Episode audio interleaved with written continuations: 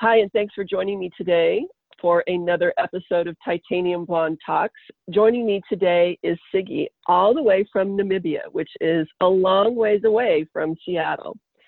And this is an interview I've been wanting to do for some time, and we're going to be together here for season two opener, and I'm very excited about that. Siggy is a yoga instructor. She owns her own studio. She's also a photographer, an artist, a mom. She has some of the coolest dogs and a cat that you will ever see that she takes to the beach with her. And she does some beautiful things on Instagram. So, welcome, Siggy. Thank you so much for joining me today. Thank you, Sherry. I'm really excited about it. Me too. Why don't you just give everyone a little bit of a background of how you ended up? Let's start with how you ended up on Instagram because that's where I found you was on Instagram. Oh, it was it was accidental. It was a few years back. I'm not sure, four or five years, perhaps five, six years even.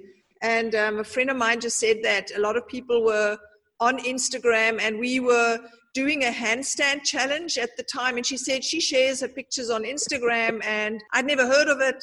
So she said, why don't you just put them on there so people can see you? And well, what started off as a fun thing ended up an addiction. I think most of us are addicted with it, aren't we? well, especially now with everything going on in the world, it's kind of the place where everybody seems to be hanging out these days. Yeah. But it's where I found most of my women that I follow that inspire me that I've invited onto the podcast. I think I've started following you like very close to when you first started because I've probably been on there about six, maybe seven years, I think. I don't know, a long time. I just back then I remember all of the challenges that went on every month and how exciting that was and Yeah. how people really got into it and how I learned about photography with my phone and doing editing and all that kind of stuff. It's come a long way since then, that's for sure. That's right. You've got two kids That's right. and do you have did you start out as a professional photographer? Oh, the have you been teaching yeah. yoga for a long time?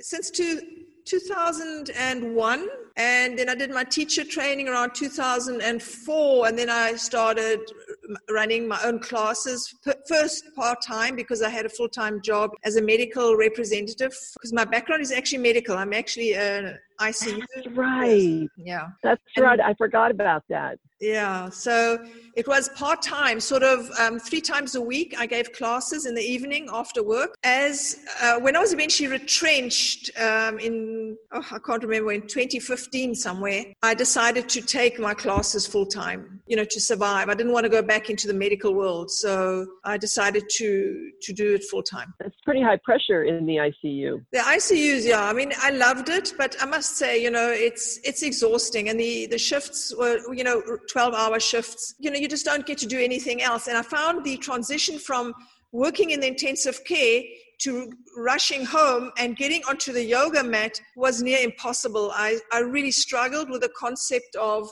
of getting into that yoga mode after I'd been in an ICU the whole day, which is very academic, very scientific, a lot of stuff happening, as you know, and it's very draining. And then you have to get on a mat and you have to be all zen. And I really struggled with that transition. So, Well, that is a tough transition because you you're you're there to help serve your students and you've been giving all day for 12 hours in a high pressure facility. Boy, I don't know how you did that. That's tough. Plus have a family on top of all of that too. I, you know, I, I don't know. It seems to be, you know, there's a time when you're going through a lot of stress in your life and you just cope.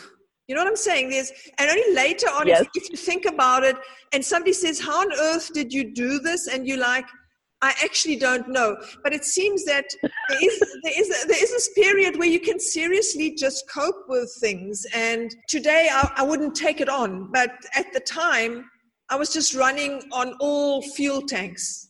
And it worked. Yeah. Well, and I find that doing something like that, you can do it for a finite time period and then right. once you once you're done, you're done. And that's all there is to it. There's there's really no go Yeah. going and it can really deplete you. But now you have a lovely studio. Do now do you own the studio by yourself? Yeah, we what I learned relatively soon was if you rented studio space anywhere, it would take I mean, you know that yoga teachers generally don't make much money. So Um, no. So, you know, you were giving out more money on rent. I decided I had bought my property that I'd rather build on my property, have the facility here. So it's, so I don't have to pay rent and whatever I do pump into it, it's, it's, it's literally, you know, a, a reinvestment into my own property. I built the studio when we moved here to the coast. I've got a Pilates teacher that also rents it out a couple of times a week.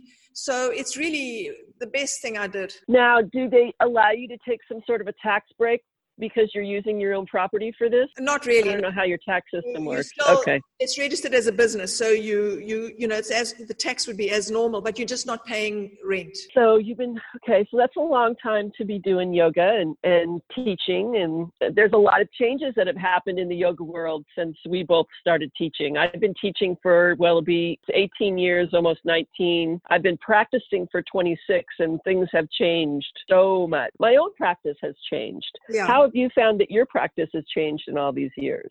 A lot. I mean, you know, it's, it'll sound crazy, but I was happily teaching my classes and then I discovered Instagram. And you know, as much as you try and not let it influence you, it does. It was it's so absurd because you're doing all this crazy stuff and these challenges, like you said, you know, you're out there and you just got to try these things. And I must say, it really made me stronger. And a lot of the, the fancy ass tricks I do are Instagram based. It's not stuff I would I invented myself here. You know what I mean? So Well, that's so interesting that you would say that because I kind of I didn't do handstands a lot in my practice at all. I've got a couple of bad wrists and a bad shoulder. And so I just kind of let myself believe that I couldn't do it. And so it was Instagram that was just like, just try it and see what happens and keep going from there. My most of my students that I teach, they're midlife and older, they don't care about doing a handstand, right? Yeah. That that kind of stuff.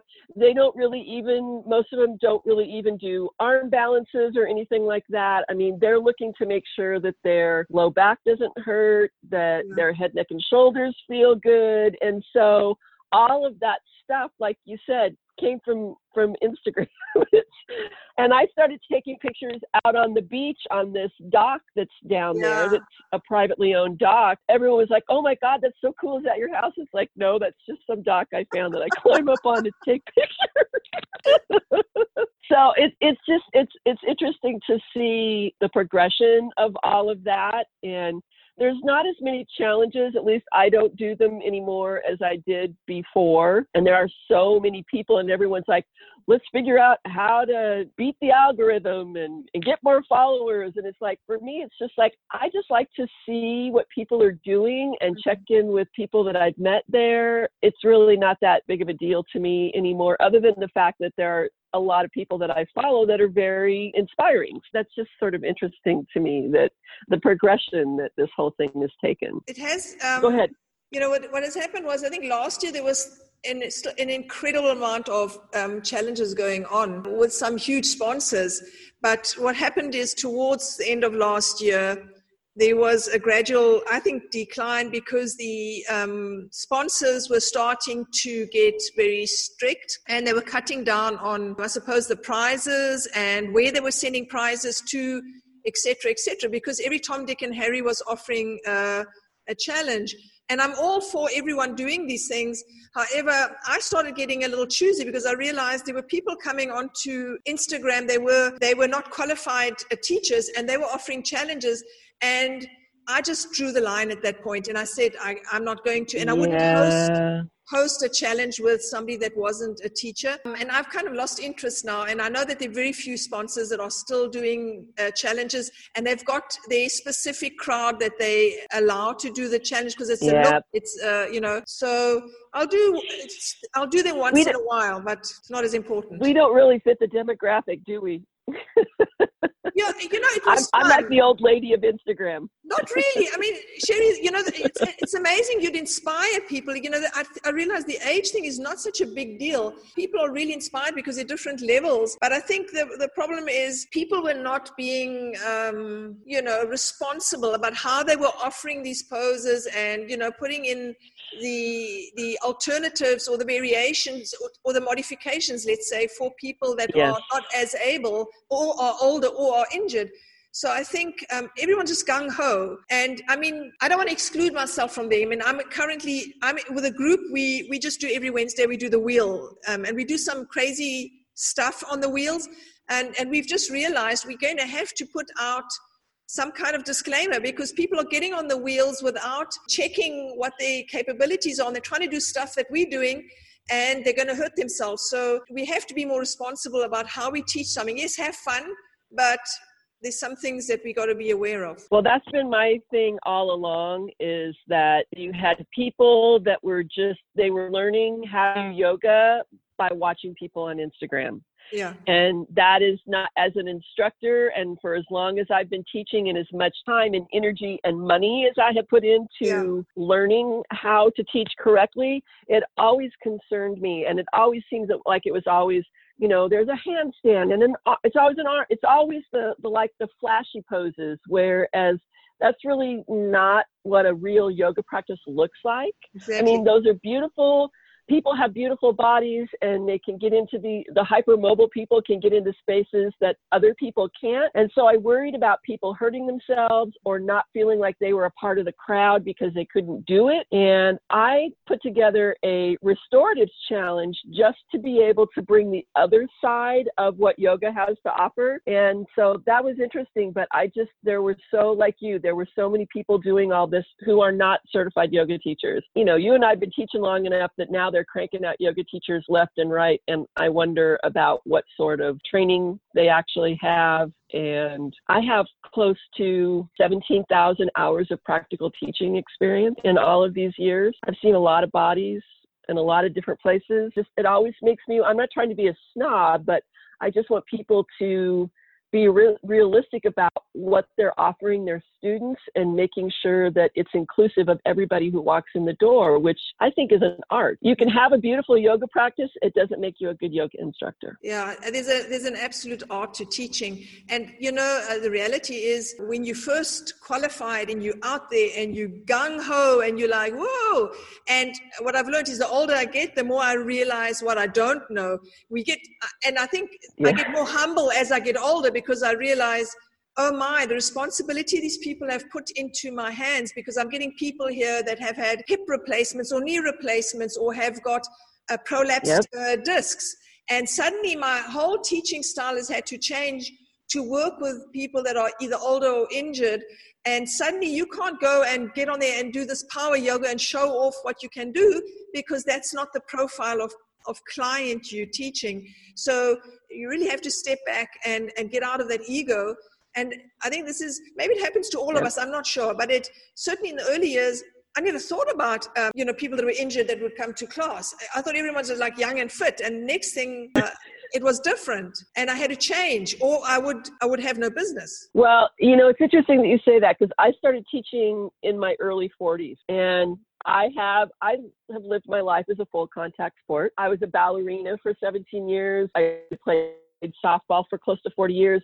So I have a lot of broken bits and pieces. I know what I need to do to take care of my body, and uh, most of my students are midlife and older. So we're all walking around with everything that we've done, experienced, had all the traumas, it's housed in your body. And so that's what you're dealing with when somebody walks through the door. And I always find I have to teach to the lowest common denominator in the room and then offer spaces where people can challenge themselves if I know they have more experience and more capacity capacity to be able to do certain things. So, like you said, it really is an art to teach, and it's an art to teach to a wide segment of age groups and abilities and all of that. And it's that's not something that you learn in your teacher training. No. That's something that comes with experience. Mm-hmm. And I think that some people are just inherently good instructors, good teachers, because they can tap into that knowledge. And then others that are not necessarily, that's not their forte kind of thing. I mean, that's just my personal view on what I have witnessed over the years. But I just, it's one of those things where I've seen yoga change people's lives. I've seen them change how they hold themselves, how they live in their bodies and it's incredible if you can get to that point where people can. I have people that have been taking from me almost the whole 18 years that I've been teaching that have followed me from wherever I've gone to take um, my class. So that's dedication to me. You know, you get a lot of people, they show up for a class or two and then they don't come back again. It's just, it's one of those things where it's just so incredible. And my practice has changed. I've gotten into a lot more of learning about somatics and functional movement and what's going on with your central nervous system as it relates to your muscular system yes. and how that can be overwhelmed, especially now with everybody in like this constant fear mode of what's going on in the world. This whole progression has been very interesting to me. So, how many classes a week are you teaching? Uh, well, at the moment, I'm teaching um, online classes, as you right. refer to with this um, this quarantine lockdown situation. So at the moment, I'm teaching seven a week um, Zoom classes online. So essentially, my the majority of the students are my students that are just stuck at home. So they all log on and right. they pay their normal fees, and we just carry on as though they were here. And but I've had a few visitors right. coming from overseas, so that's been nice. That suddenly I'm picking up uh, people from beyond our borders and so that's quite exciting. But generally, I would teach anything from eight to nine classes a week because I'm the only teacher at the moment. Um, I don't have subs available. This town is rather small, and I just don't have people that can substitute and come in and step in. So I, I teach on my own. So I keep my energy focused. I don't overdo it. Otherwise, I serve nothing. Yeah. Well, and, and it's just you get to the point where you're burnt out. Well, yeah. that's the interesting thing because I'm a business manager of a health club. And when we found out that we were going to be shut down by the state, I said, you know, I think I can get all of our personal trainers up online so they can teach or do work with their training clients and we can get our group fitness up online. And everyone kind of looked at me with this blank stare. I have a background in technology and I'm like, listen, if I can put the tech together, I can teach you how to use it. And luckily, everybody trusted me enough to do it. And we are like in the 1% in the fitness world right now where we are actually earning an income for, from personal training, and we have our members who have decided to keep, most of them decided to keep paying their monthly dues. So we offer them the group fitness classes for that. And it's been very successful. And for me, I'm like, listen, we can make this another stream of income. When we open up, there Absolutely. are people who will want to continue to do this, right? We can still do live stream. We can also record them and offer them to people and be able to offer people who are not members packages to purchase classes if that's what they want to do. And people are like, what do you do? Just sit around and think about, yes. because I just think that we have to be prepared and open to new ways of doing business. And just like you said, you've got people from overseas that are taking your classes and they're going to get to the point where they're like, please don't stop doing this. I want to be able to keep taking from yeah. you because you've built up this connection to them. Yeah. And I think that's incredible, uh, yeah. really incredible to me. Absolutely. So. Very exciting. I mean, it's, it's, it's suddenly you've got people, um, you know, on screen that sitting in Dubai or Germany and they just, and it's crazy. And, you know, the thing is also the reality is a lot of these people don't have access, um, like in Germany, um, some of the classes apparently are quite um, expensive. They're not always, if they, let's say they're looking for a yin yoga class, they don't have a yin yoga in their town. Um, it's not something that's necessarily very popular or um, right so um, and then they've heard about the yin here and they do the yin and then they you know most people once they they do a few yin classes they're pretty hooked so you know they don't they don't want to do something else they like to do the yin practice because it's so good and so then I think that's, you're absolutely right, is to find an alternative way to create business, even when the studios reopen, is to have that as, a, right. as an alternative. Yeah. Well, and you know, the option, especially with Zoom, is that you can record that class while you're teaching it and people can dial in from there and and be able to do that. And you're already teaching anyway. You're just maximizing the income that you can bring in from being able to offer it to people that are not in your local vicinity. So mm-hmm. yeah th- this whole thing is i and at first there was a lot of panic and i had a lot of anxiety and a lot of panic attacks. And then all of a sudden it was like okay let's shift gears and figure out one how to stay viable and be able to continue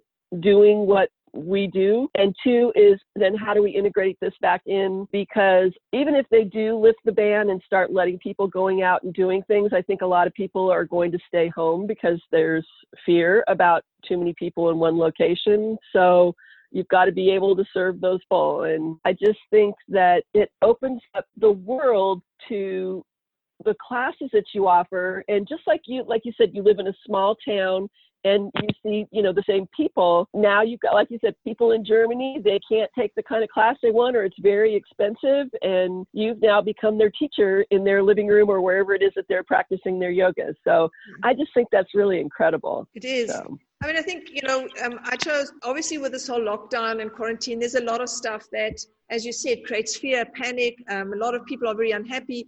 And there's obviously been a, um, stuff like businesses that have closed because they have not been able to survive, especially smaller ones. Right. However, there's also been a lot of positive stuff that has come from this particular thing. And one of them is just to, from my point of view, is I've just joined a 300 hour teacher training that's being offered by Karen Wybar from Maine online, which is um, Yoga Alliance approved because of the situation i would never have had that opportunity. So yep. Yeah there's there's a lot of for the people who can dial in the tech who aren't afraid of using technology and looking being able to look outside their bricks and mortar business model and expand their vision, this is a really fantastic time in terms of really changing your opportunities or adding to what it is that you're doing. And I just find that so many people can be so self limited, and it's really easy to, I don't know, for me, it was just like, okay, well, now we can do this, and what do you think about that? And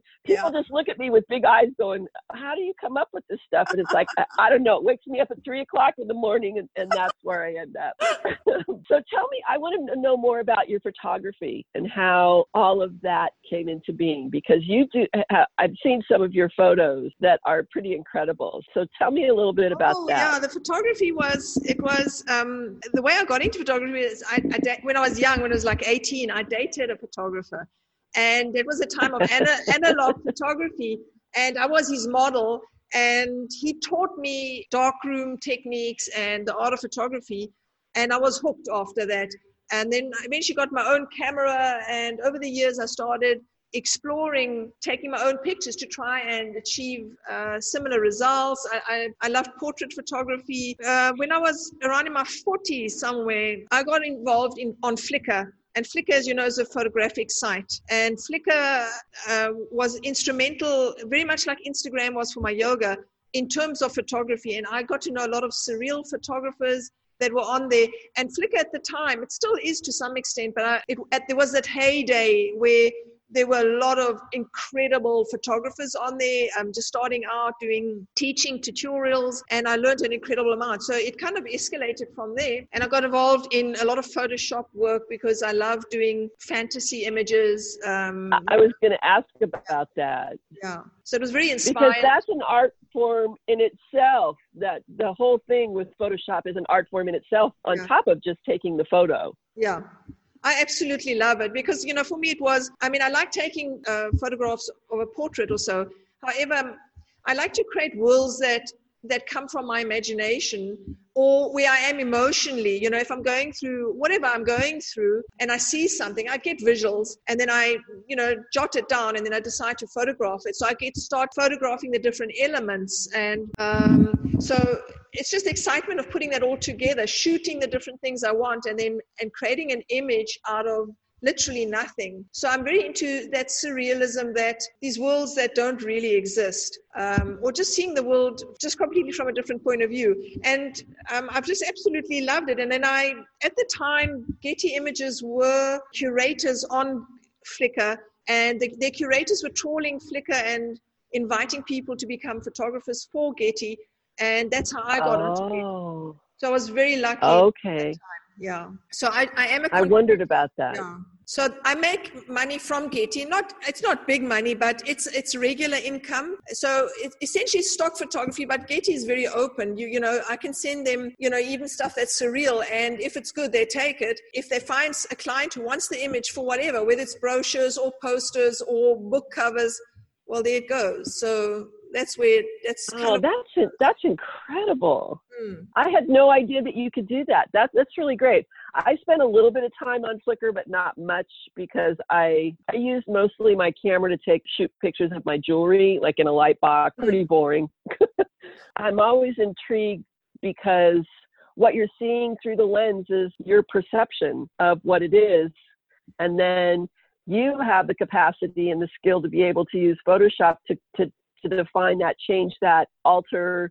however it is that you ultimately want to see that photo look.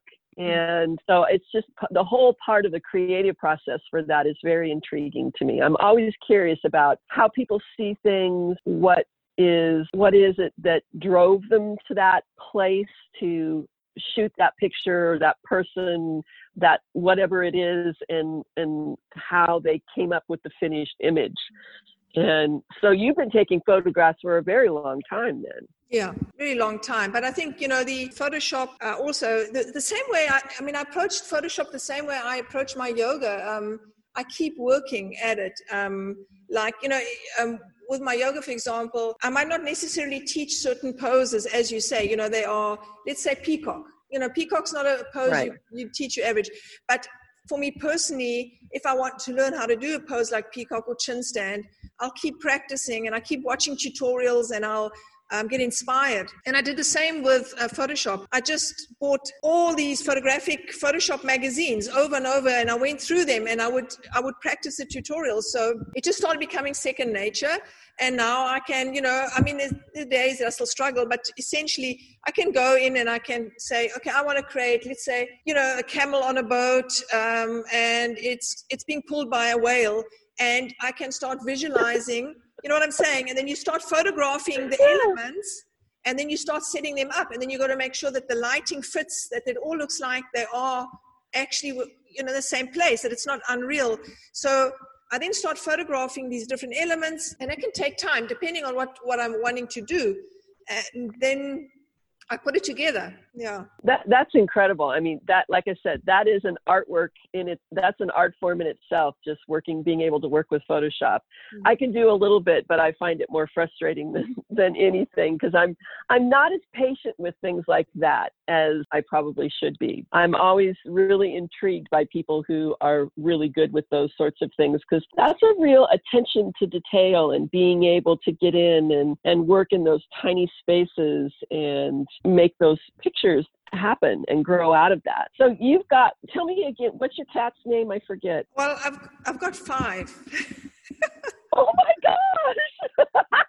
well, I usually just see the yellow tabby. Yeah, his name's Romeo. Romeo. That's you and you take him to the beach with you, don't you? Everywhere.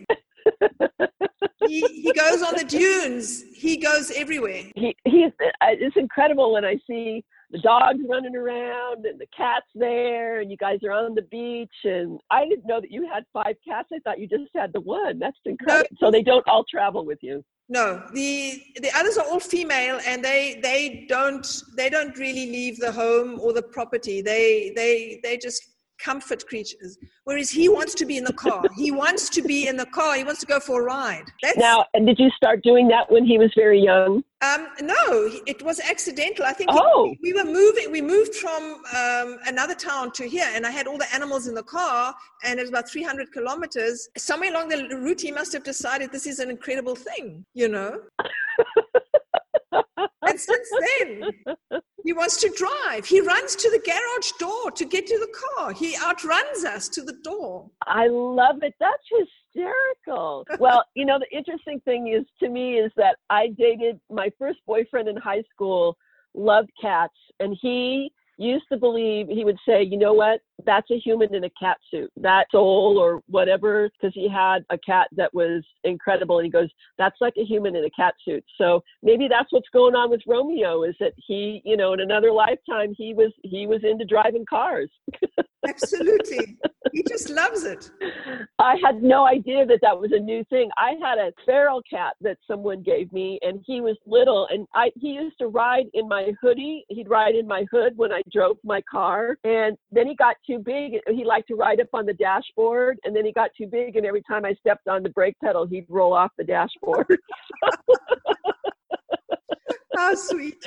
So we we kind of stopped driving, and then after that, he didn't really want to get in the car anymore. But yeah, I, I figured you'd been doing it for a long time because most cats they're not that big on driving in a car. No, he he loves it. That's I mean, incredible. he absolutely loves it. He and if you drive, if I drive alone with him, then he sits on the passenger seat, absolutely rolling and you know playing with his paws and absolutely in ecstasy. It's unbelievable, like he's high on something. now you just have the two dogs, right? Yes. And what isn't one of them a Rhodesian Ridgeback? I don't remember. Yeah, he's he's a um, he's a mix between Ridgeback and what we call Boerboel. They come from these huge dogs that come from Britain. What are they called? Ma- uh, Mastiffs. Oh, uh, he he's a big dog, isn't he? Yeah. He looks like he's big. I love big dogs. And what's his? His name is Ragnar from from Vikings. That's right. yes. I was like, "Ooh, I recognize that name. I wonder where she got that." you know, all our animals are named after the movies or the series we were watching at the time, so you, you got a pretty uh, good idea what we were doing. but the name the name really fits him. I mean, he's an incredibly beautiful dog. Yeah, he is. How how old is he now? Because you've had him for a while, haven't you? Um, yeah, he must. He'll be around five now. Yeah, because I think I remember pictures of him or videos of him when he was when you first got him. Got him. yeah. small. very small and he was very sick. He got uh, some dog disease and that's and right. That's right. I forgot about that. And oh, then what's what's what's the other dog's name? Well she's a, a, a, street runt that we just fetched from the from the, the what what do you call him? The dog protection society here? Um uh, okay. yeah. Um, because when the older dog remember i had an older dog called aslan the big male. He died and about That's two right. years ago. Okay, I remember. And then Ragnar was very alone, and and and he was actually he was just crying and howling. So we went to the SPCA and we we went and fetched. I wanted to get another big dog, but they didn't have anything. So I got this um, street dog because she was friendly with cats. I had to get a dog that could tolerate cats. Um, with five cats, you need a yeah. dog that won't chase the cats. So, yeah. so she's a female, and her name is Yuki, and she's she ha- she keeps him on the ball. Amazing. well, I, I remember you talking about Ragnar being very distraught when yeah. the other dog died and, and how he was just so lonely and yeah. he was missing his part of his pack. Yeah. And I never knew that they grieved to that extent. I mean, it was really awful to watch. I, I wasn't going to replace, an, you know, or get another dog so soon, but there was just no way out of it. The dog wouldn't eat. He was deteriorating. Um, it was really oh. i mean grief like like you've seen in humans you know so i think we really underestimate yeah. how they connect with one another yeah. at least and if you think about dogs cats not so much but dogs are pack animals yeah and so they're used to you know you are part of their pack they've got you know the cats are part of their pack, even though they know that they're different animals, but they get really used to having that. And I've seen it happen before with, I have a friend who has a 25 acre horse ranch, basically. She does barrel racing and a lot of different things with different horses and multiple dogs. And one of the horses passed away, and the dogs were beside themselves because they were around those horses all the time and they knew that someone one of the horses was missing. And so like you she had to get another horse because it was like they just had such a hard time dealing with the fact that one of their pack animals was gone. Yeah. so I, I think that animals are much more in touch with things like that and we just don't pay attention to what's exactly. going on yeah. with them and their emotions and and all of that. So both of your kids how old is your daughter now? She's in high school or i don't know she's what you finishing. Guys call she's doing what we call grade 13 here. That's sort of the year after they finish their, their high school. And it's just so she can study in Germany. And um, oh, she's, okay. she's 18. So, and she wants to go to Germany because? Well, she's got a German passport. So. Oh, how did that happen? Was she born in Germany? Uh, my, no, my husband is German. Oh, okay, all right, that explains a lot. So, um, she can study in at German universities and all of that. You know, we don't have the issues yeah. with it, so um, so that you can study overseas um, and in Germany. So so that's um, but they in the German universities require this 13th year or what they call Abitur, the German word for it, and that's what she's doing now. This she's doing this particular year now uh, via the Cambridge system. So what she, is, what is the 13th year encompass then? That's interesting. I've never heard of that before. Um, it's just so that they have, I guess there's a certain point system that is required to get into the universities. And oh. the normal completion of school, the point system is not recognized there. So they do this extra year for extra points and I guess kind of prepare them for that, whatever requirement they want there. So, so she's, she's specialized. Does she know what she wants to do? She wants to be an English teacher so she can travel. Oh, wow. Yeah. of course. and what about your son? I know he's older. Yeah, he's 25 and he's he's an animator. He qualified as an animator um, and artist. Awesome. And is your daughter home now? Because she was yeah. So so does she do her training then her 13th year online? How do they do? How did? No, she goes to the school oh. when it's running.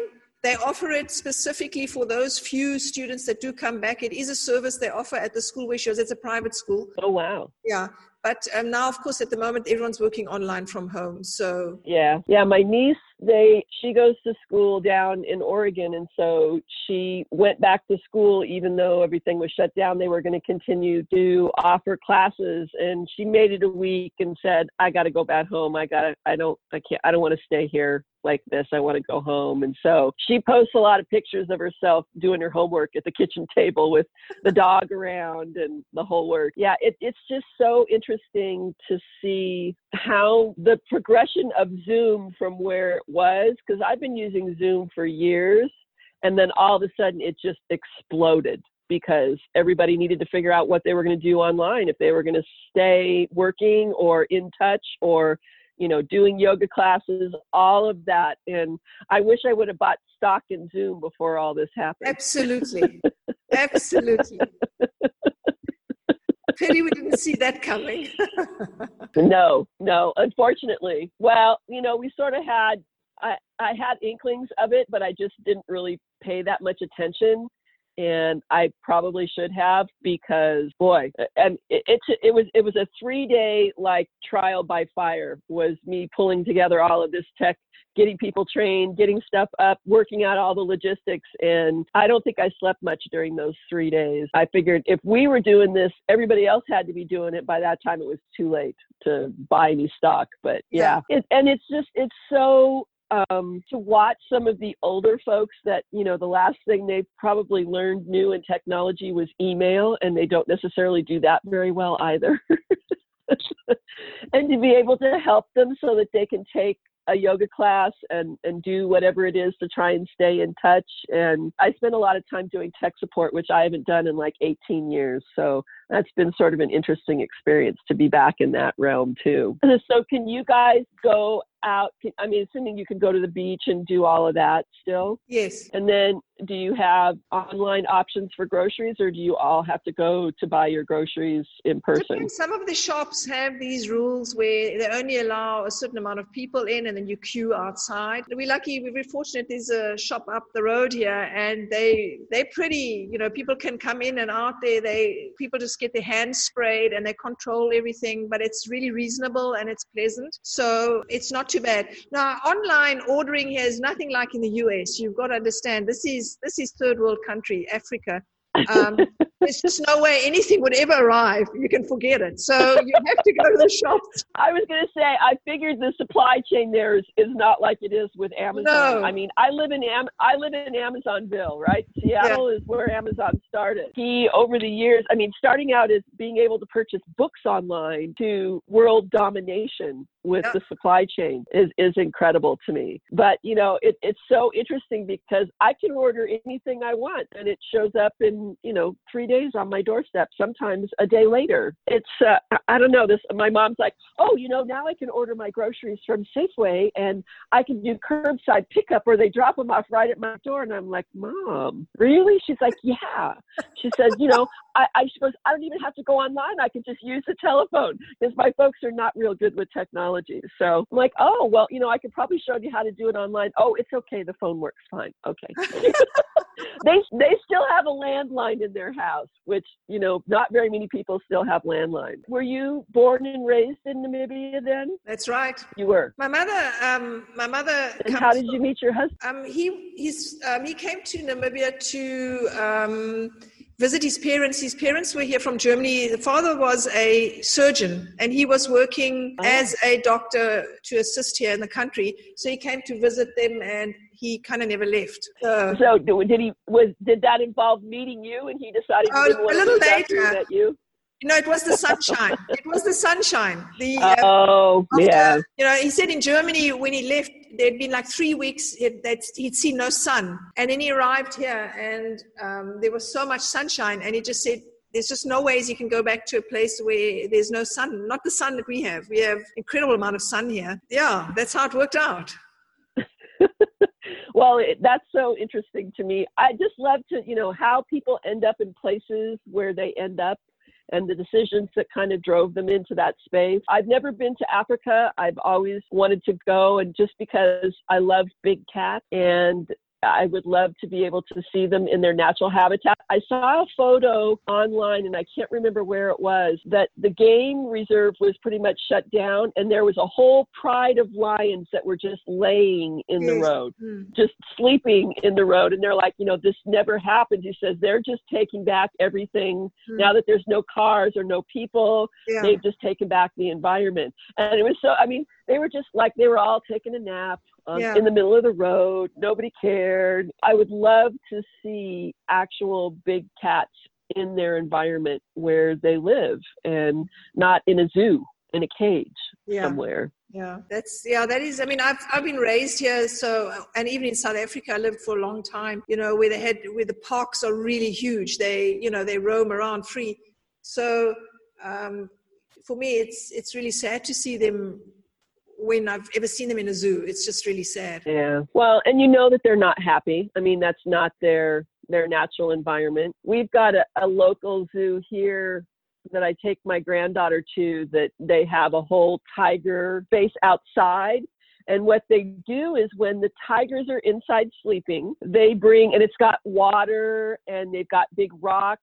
And because it's Seattle and it's a little chilly, they've heated the rocks so that the lions can lay on the rocks when it's wet and cold and they're warm. When the tigers are inside, they bring other animals from other exhibits in so that they leave the scent of the animals so that the tiger can, as he roams through his space, that there's things for him to scent. And I, I just thought that was incredible that they were actually doing something like that. And they're really not caged. I mean, they have spaces where they can go, where they can lay down and, and sleep. Well, I think and the last really, time we were there, I think that's really progressive, you know, the, um, and I think that's a really good thing to hear. And, you know, the fact remains, I mean, you know, whether I frown upon zoos or not is irrelevant. The zoos, a large percentage of them are doing a really great job because they are, I suppose, keeping them from extinction because out in India, wherever um, they're poaching, or even in South Africa, some of the lions and that, this endless poaching is just decimating the numbers, you know? Well, and it's just so sad. And the more that communities creep out into space where the animals live, is that they're brushing up against humans more and more and more and losing their habitat and that would just it, it's so i was listening to a podcast with tim ferriss and he had jane goodall on and i really don't know that much about jane goodall and all of her study that she's done with chimps and all of that. And it was interesting you were, when you were talking about the dog and the emotions she was talking the same thing about being able to see that happen in the chimpanzee world and then to be included slowly in that whole scenario where they they welcomed the humans and she said just to be able to have that connection. I mean she spent her whole life studying and living with chimps and it was so interesting to just hear about the fact that, that she's worked with keeping poaching down and she's started programs for children to learn about the chimps and their habitat and she said and it's changed how these kids have viewed the world the things that they do in the world, how they interact with other people or other animals. And I thought that was incredibly unique that, you know, there are people out there in doing incredible things in small pockets of the world that we don't ever really hear very much about. And I think if, if we're going to be able to survive, that we're going to have to be able to learn how to take better care of the other creatures as well as the planet itself. And yeah. I don't know how much pollution you guys have, but after just like close to two and a half weeks of being everybody not on the roads and staying home, our pollution in Seattle dropped by 40%. Wow. In like three weeks' time. Wow, that's incredible. Los Angeles, Los Angeles, California had some of the worst pollution in the world. They now have the best air quality of anywhere in the United States, which is unfathomable because they have those freeways and highways that are just logged 24 7.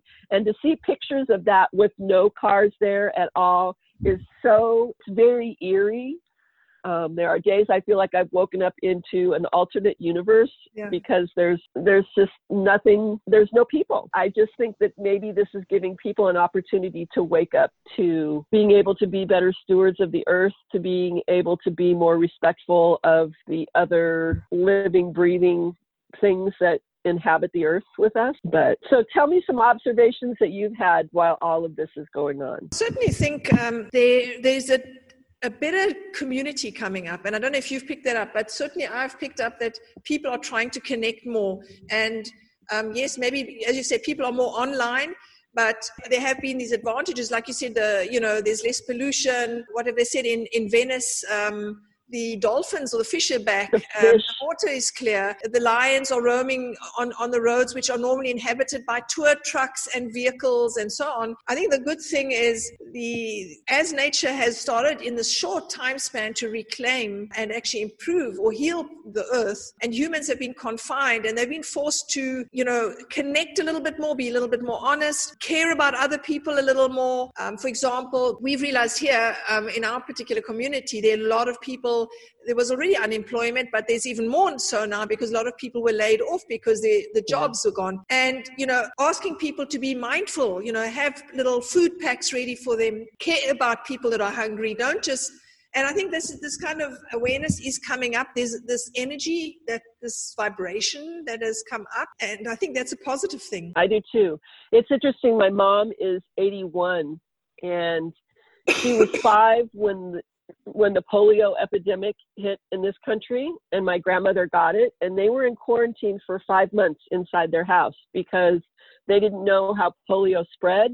Yeah. They didn't know how contagious it was. And she also remembers the great depression and remember and she said to somebody the other day she said the only reason that people survived the depression was because they took care of each other. Yeah. She said my grandparents lived on a farm they were able to support themselves with what they had on the farm. They traded for what they didn't have. Everybody took care of each other. They they watched out for each other. They watched out for their neighbors. And so I think that it's been interesting that even though we're sort of all trapped in our own houses, that people are really paying more attention to what's going yeah. on outside of their little world. Yeah. In some ways, I think it's really good, and in other ways, I I've been listening and seeing doctors talking and people who things with viruses and and infections and track this and have been doing it for years and they're like the numbers aren't adding up. And one doctor saying basically no matter how long we stay in quarantine the minute we go out of our doors and start moving around it, we're going to start having higher rates of of people catching this. And you really says for for 90% of the people, they get a very mild episode. And he said, we really need people to do that to build up their antibodies, to build up their immunity. Yeah. And then he said, so, you know, while it's been great to kind of not overwhelm the medical system, he said, we really need to start, people need to start moving back into society and yeah. things need to start moving in order to not just financially to do it, but to actually make it better for the population yeah. in terms of health. So yeah. um, I'm just, how do you guys? I mean, I'm assuming that your your medical systems there can sometimes be overwhelmed rather easily or quickly. They would be, but we have a very low rate here. I think we've had, I don't know what the number is here exactly at the moment, the last time I knew there was like 14 people only. So, you know, yeah, it's all been manageable. Yeah. So we've we've not had the, you know, well, the disaster Italy has had or wherever. Well, and, and you guys, I'm assuming that it's pretty rural, that there's quite a bit of space. Yeah, between the cities or the towns. Um, I mean, these cities are nothing compared to what you used to. Right. You know, obviously in the poorer, the areas that where the poor people are, the slums, there, I would say, is a big problem. And these people anyway don't have access to water or, or you know, running water or sewage.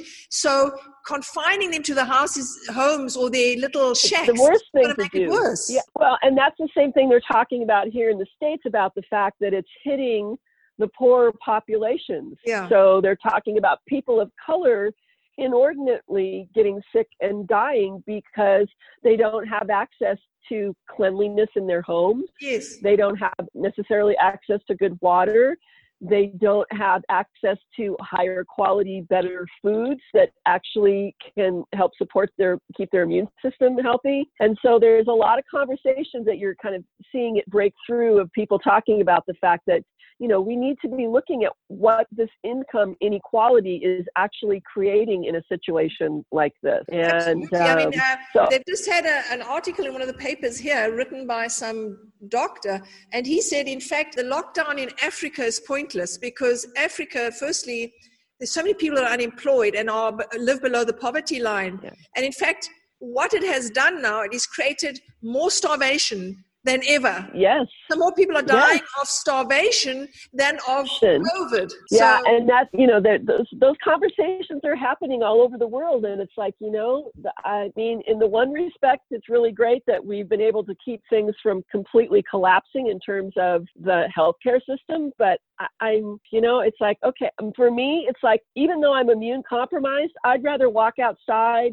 and deal with the exposure and take care of myself and do all the things I need to do than to be shut in my house knowing that once I go back to work or go back out into the public, that it's going to take that much longer for people to this whole thing to normalize. So Yeah. uh, everybody's like, oh, you know, and we, we can't stay shut in our homes for a year.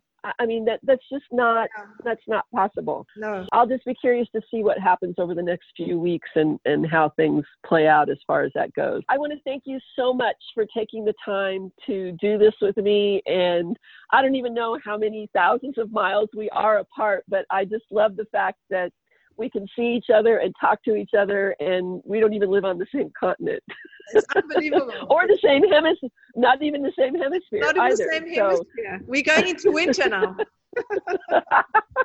I know, and we're like heading into summer, and I'm like, oh, come on, summer. So, but I just am so appreciative of your time and learning more about who you are. And like I said, I've been following you probably almost from the very beginning when you first started on Instagram. I'm sure I found you in a in a challenge group somewhere along Yeah, the way when it's you quite know. possible. I think so. Thank you again. I look forward to being in touch again soon. Thank you so much, Sherry.